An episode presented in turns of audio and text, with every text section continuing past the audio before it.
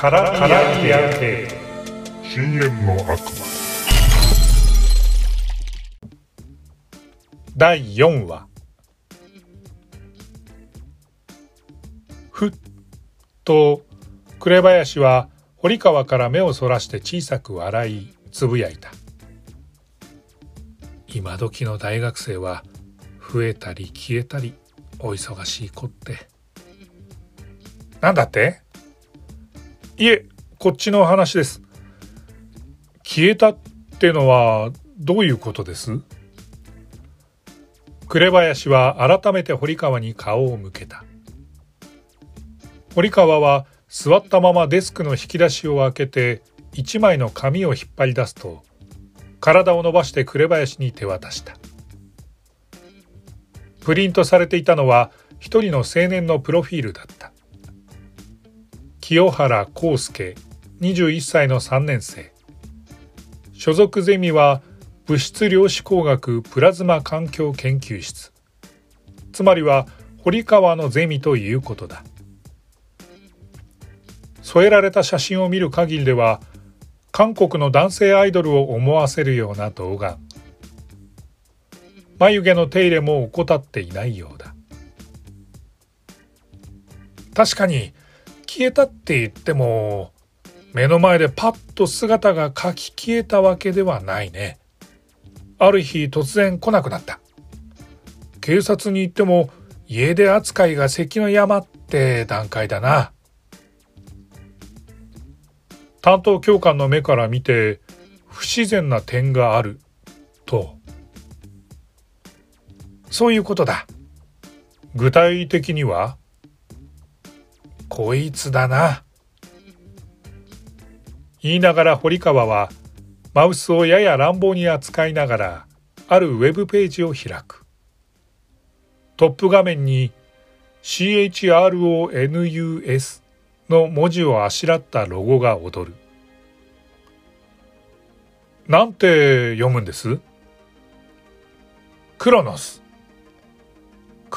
の会ってのがどうも学内でもはびこっているようでな。苦々しげにそう言うと、堀川は椅子に座ったまま体ごと紅林に正対した。清原君はこの団体に拘束されている可能性がある。穏やかじゃありませんね。彼が姿を見せなくなったのは3週間前。夏季休業前にレポート提出を課していたんだが、未提出のままだ。親御さんも連絡が取れていないようでね。同学年のゼミ生に聞き取りをしたところ、クロノスの連中と話をしている姿を見たという情報が出てきたのさ。紅林は全国的に有名な宗教団体の名を思い浮かべた。公安にマークされているあの団体、関わりはあるのだろうか。そんな紅林の思考を読んだかのように堀川は続ける。札幌市内に本拠地がある団体で300人程度の規模らしい。教祖がある宗教法人の法人格を丸ごと買い取って創設したそうだから、資金は潤沢なんだろうな。ただ、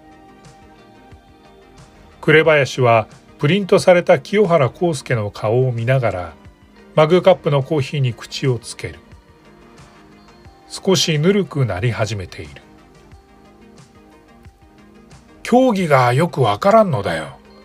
何のための組織なのかがわからない。そのページには書いてないんですか？抽象的なことしか書いていない。終わりの時が近づいている。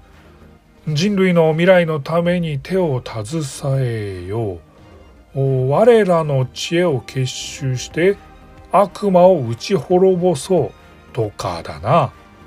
まあ、キリスト教系の新興宗教の匂いはするのかな。仏教では悪魔なんてあまり言いませんか。堀川も自分のマグカップに口をつけた。紅林のものと同様にぬるくなっていたようで、渋い顔をしながら含んだ液体を飲み込んでいる。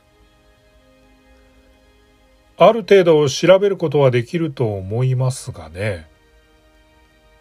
紅林が言うと、堀川は小さくうなずいた。そうしてもらえると助かる。餅は餅屋かと思ってね。過度な期待をされても困りますよ。火の粉が降りかかるような事態は避けますからね。もちろんだ。こちらもできることには限界がある。最後には親御さんに任せるしかないが、多少なりとも加勢はしてやりたい。そんな程度だよ。堀川はマグカップを右手に持ったまま、研究室の奥の窓辺に歩み寄った。下ろされたブラインドの隙間から、何とはなしに外を覗き見る。雲間に隠れていた三日月が、その姿を表そうとしている。悪魔ねえ。彼らが打ち滅ぼそうという悪魔ってのは、どんなやつなのか。不可解だ。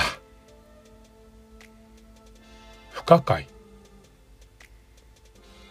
紅林は不意にタクシーの女性運転手の階段のことを思い出した。振り向きざまに問いかける。先輩、この大学には階段好きのサークルとかってあるんでしたっけ？ああ、まあ最近そこそこ流行っているようだからな。学務係に聞けば届け出があるかどうかわかると思うが、それを聞いてどうする？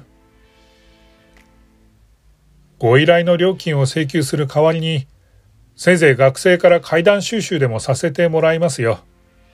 あと、そういう連中の方が情報を持っているかもしれない。カルトとオカルトは遠い親戚みたいなもんでしょ。トンネルで増えた大学生に会えるかもしれないですしね。という言葉は喉の奥で飲み込んだ。